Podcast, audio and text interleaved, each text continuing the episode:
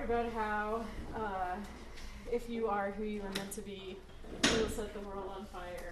Uh, so I met Val. Um, before you moved here, Yeah. how long ago was that? Mm-hmm. Like two and a half years. Two and a half years. So um, haven't known, we haven't known her very long.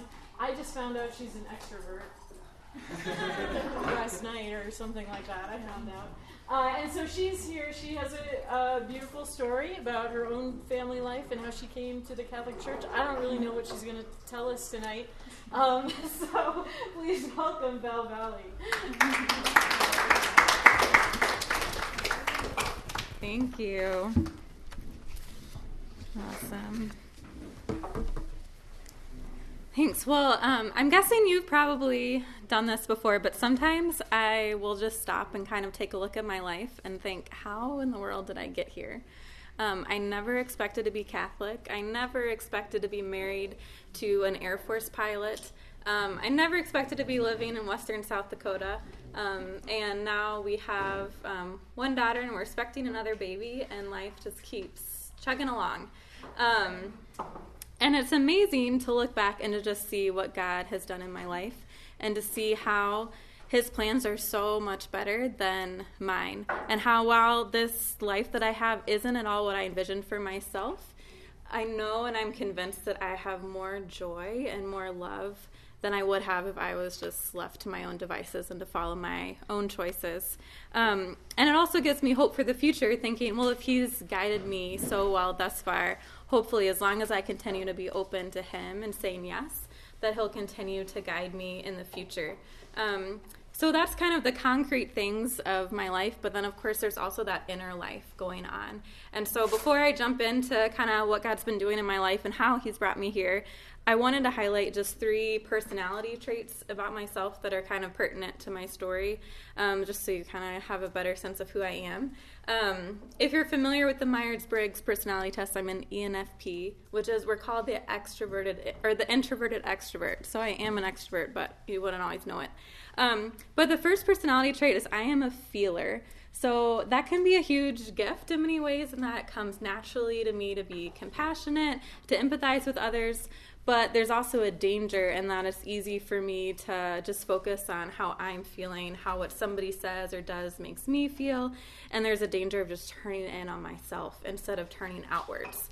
A second personality trait is that I, um, I like to keep my options open. I don't like to answer the question about a five year plan, 10 year plan. However, once I've made a decision, I like to be in control. And if there's a plan, I want it to go as I'm expecting it to. And that's been hard, especially as a child, when things didn't go my way or the day didn't go how I was expecting it to. I had trouble with that. Um, and so just, I, I want to be in control most of the time. And then that third personality trait um, is I've always had this thirst for truth. And kind of going along with that is just this really intense need and like desire to be my true self and be authentic. Um, and again, that can be a gift and that I have firm convictions, but it also can be a weakness in that I so want to be my true self that I will agonize over decisions and think, Am I doing the right thing? Is this really what God wants for me? Is this really what's going to be help me um, be my true self? And so I often have a tendency to overthink things.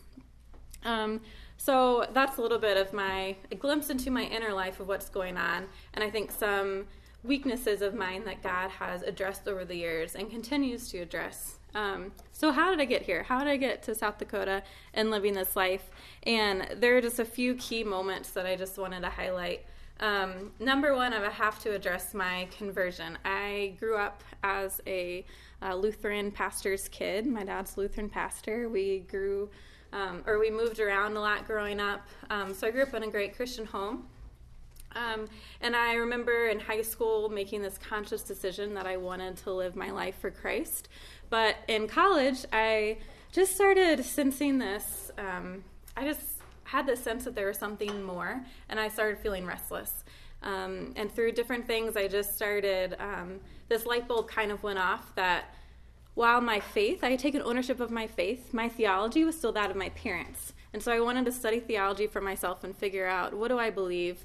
Um, I didn't want to just follow a church or join a church because I liked the pastor or I liked the music, but I wanted to, you know, figure out what do I believe. And um, through providence, God brought a friend into my life who was Catholic, and he invited me to a Bible study. And that was kind of my first introduction to Catholicism that really piqued my curiosity.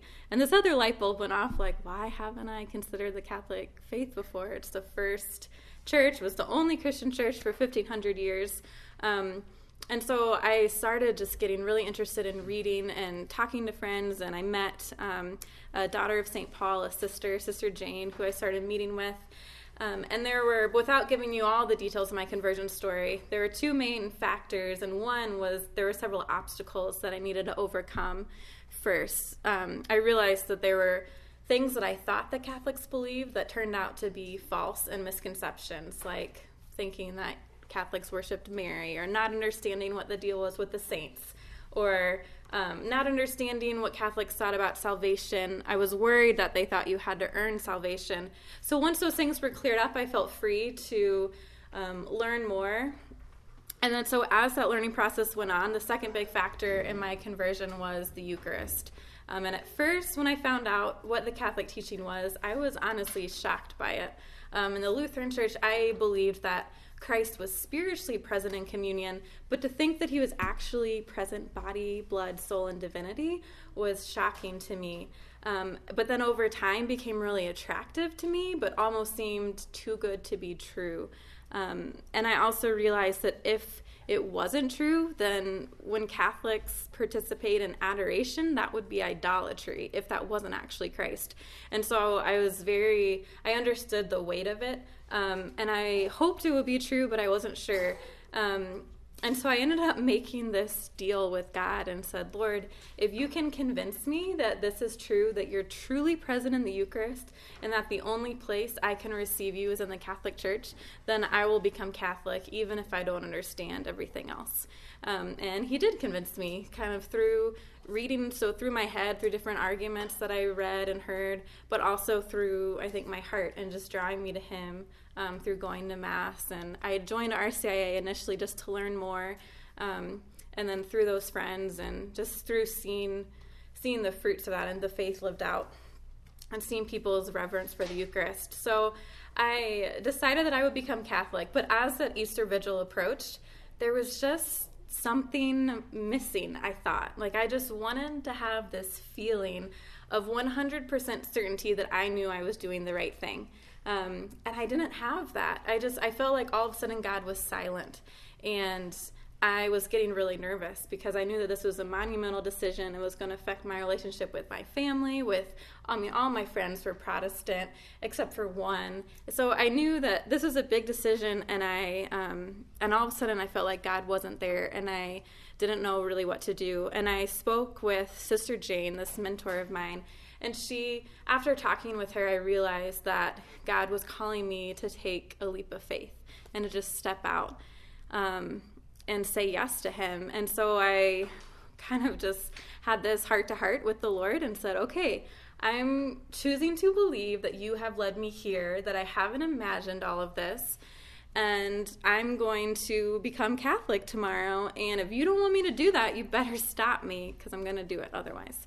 Um, and I also remembered this passage from Jeremiah 29 that had always been special to me, where God says, "For for surely I know the plans I have for you, plans for your good and not for woe, plans to give you hope and a future." And then it goes on to say, "If you seek me, um, you will find me. If you seek me with all your heart." So it's like, okay, I believe I've been seeking you with all my heart, and I believe I found you in the Eucharist. Um, so I'm here. I go. I'm gonna become Catholic. Um, and I even going walking up for confirmation, I still like just like this is this really what you want me to do? Like last chance to like stop me. um, but I went through with it, and then um, and actually once I received communion, I did receive this great consolation. Um, and kind of felt affirmed that yes, this is where I want you to be. Um, and so just there, that was a first time in my life that I really stepped out in faith and had to just submit myself to God and give up that control. Um, and I mean, the result of that I mean, I'll never know the full effect of me becoming Catholic. It's resulted in so much joy. I've grown um, in my prayer life and just in virtue and the way that we talk about virtue and think about virtue as Catholics. Um, but it was really just learning to abandon myself to God and give up control.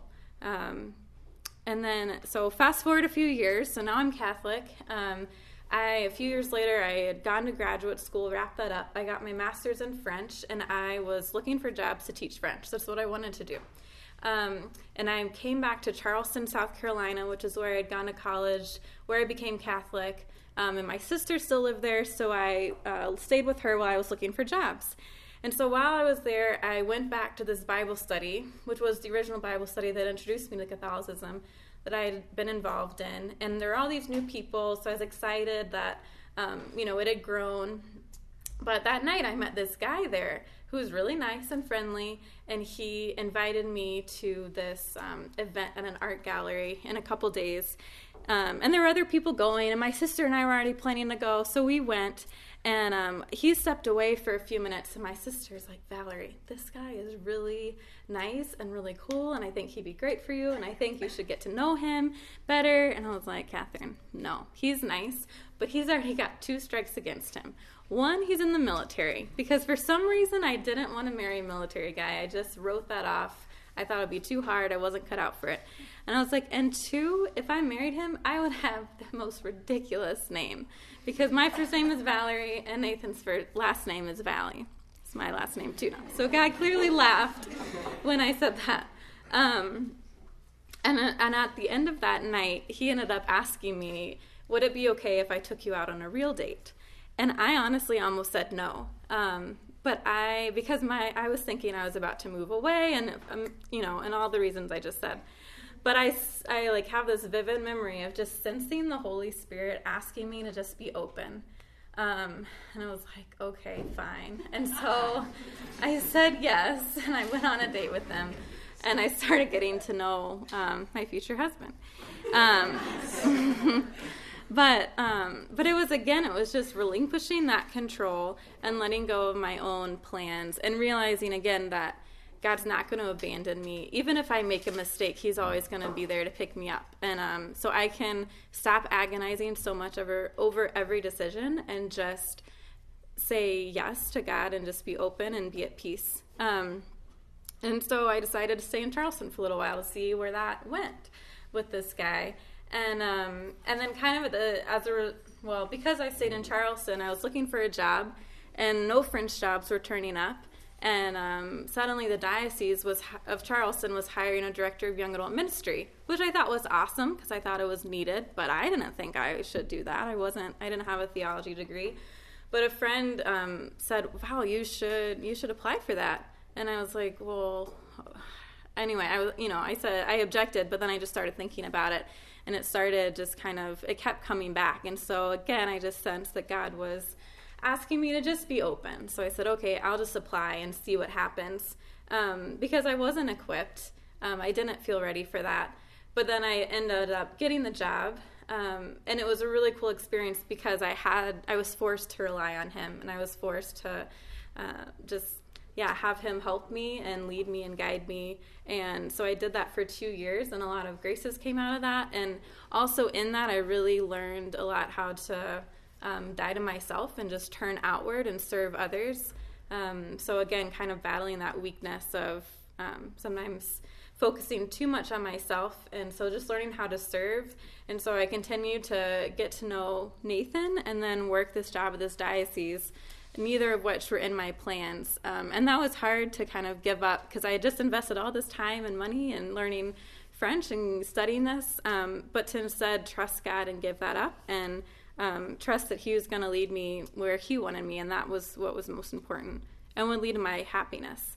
And then um, the last thing, kind of the last big two things that He asked me to say yes to um, was then marriage and children. So saying yes to marry Nathan, um, which I mean, the day itself was an was a fairly easy decision because um, I had already made that decision, but it was scary to think about marrying somebody in the Air Force, and that was just totally foreign to me. Just the unknown of I could live anywhere, they could send us anywhere, he could be deployed, something could happen to him. I might have to be a single mom for like six months out of the year. Just all of those fears and worries.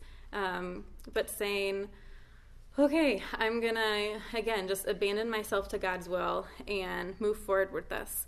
And so, and and also a result of that of getting married, is all of you who are married know, it's a great opportunity to die to yourself and to learn how to love somebody better. And um, and so, just that daily dying to self and focusing on another person. And of course, with marriage, is that um, question of you know being open to life, and so saying yes to life and as much as I always wanted to be a mother, when the time comes, it was still finding out I was pregnant for the first time. It's like, oh my gosh, this is real. And even those little things of vanity, like my body's never going to be the same again, and um, just letting that those th- those that self um, die and totally giving yourself to another person. Um, but again, it's once I made those steps and said yes then the result was joy that I like I had never known before and love like I've never known before. Um, and and so this um, let's see, within one year's time, I quit my job at the diocese. I got married. I moved from South Carolina to South Dakota, and I had a baby. So it was a lot. and I usually take a long time to process things. So I think it took me like a year after that to actually comprehend what all had happened. Um, and so, and I'm still like learning about how to live in this new phase of life. Um, but it's just been this process of like trusting God with with my life and trusting God with the timing of it that okay the timing of our children and us living here and um, and just trusting him that even though it doesn't always make sense to me that he has a plan that's better than mine. Um, and so i mean i'm sure you see the patterns there but just i feel like throughout my life he is forming me and helping me and i think he wants me to become this woman who fearlessly loves who loves fearlessly and who just freely abandons herself to his will. Um, and I'm hoping and I'm confident, I guess, and hope that he will continue to teach me that. Um, so.